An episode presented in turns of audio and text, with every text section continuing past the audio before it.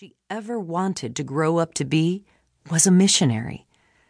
Belle smiled as she thought back to the time in Vancouver when, as a 14 year old, she first realized that missionary life was definitely not for her.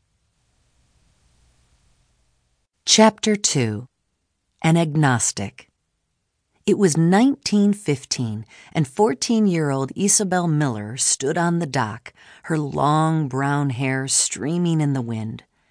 It was a typical summer's day in Vancouver, British Columbia, and she was glad that she had brought a light jacket. She was at the dock to say farewell to two missionaries, Dr. and Mrs. Isaac Page, who were returning across the vast Pacific Ocean to continue their work in China. The Pages were by no means the only missionaries that Isobel had waved goodbye to in the three years she had lived on the west coast of Canada.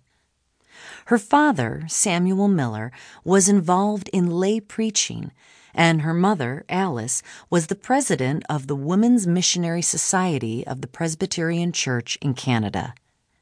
As a result, missionaries often stayed in the Miller house, either coming from or going to the mission field. It had once seemed exciting and dramatic to listen to the stories the missionaries told and to touch the woven baskets and headscarves they presented to her mother as thank you gifts. But now Belle found it all a little tiresome she wondered what really motivated people to give up their home and so much more and venture across the world to a life of hardship, danger, deprivation, and sometimes even death. Finally, the deep groan of the ship's horn, the sign for the remaining passengers to get on board for departure, broke into Belle's thoughts. Then she felt Dr. Page's hand pat her shoulder. Isobel, he said, beaming down at her. I am going to pray that God will send you to China as a missionary. Belle's heart dropped as she concealed her surprise. You mean thing! I have no intention of going anywhere as a missionary, she wanted to reply, but she kept her thoughts to herself. Belle found it was easier that way. Her whole family was much too religious for her liking. Her grandfather Miller had been a Presbyterian minister and opened a home for seamen's widows and orphans in England before immigrating with his young family to eastern Canada. Her parents were always doing something with the Presbyterian Church or some other group of do gooders. Until recently, both Belle and her older brother Murray had to accompany their parents to the Rescue Mission Hall in the slums of Vancouver, where their father would preach to the tenants and their mother would play the piano while Belle and Murray sang gospel songs.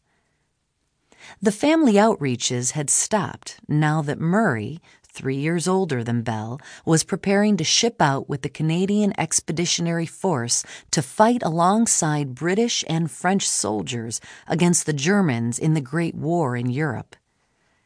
Alice Miller had now turned her attention to making Belle a socially fit young woman. It had surprised Belle when her mother signed her up for speech classes and dancing lessons, but Belle didn't complain. They were much more fun than singing gospel songs at the rescue mission, and for whatever reason, her mother thought that it was the next step for Belle. At home, later that night, Belle tried to pray. She had been used to praying most nights before she went to bed, but this night no prayer came to her mind. She thought of Dr. and Mrs. Page on the ship. They were both probably thoroughly seasick by now, and she wondered why they made so much effort to go overseas as missionaries. What difference did it really make whether a bunch of Chinese peasants in some unpronounceable village heard about Jesus?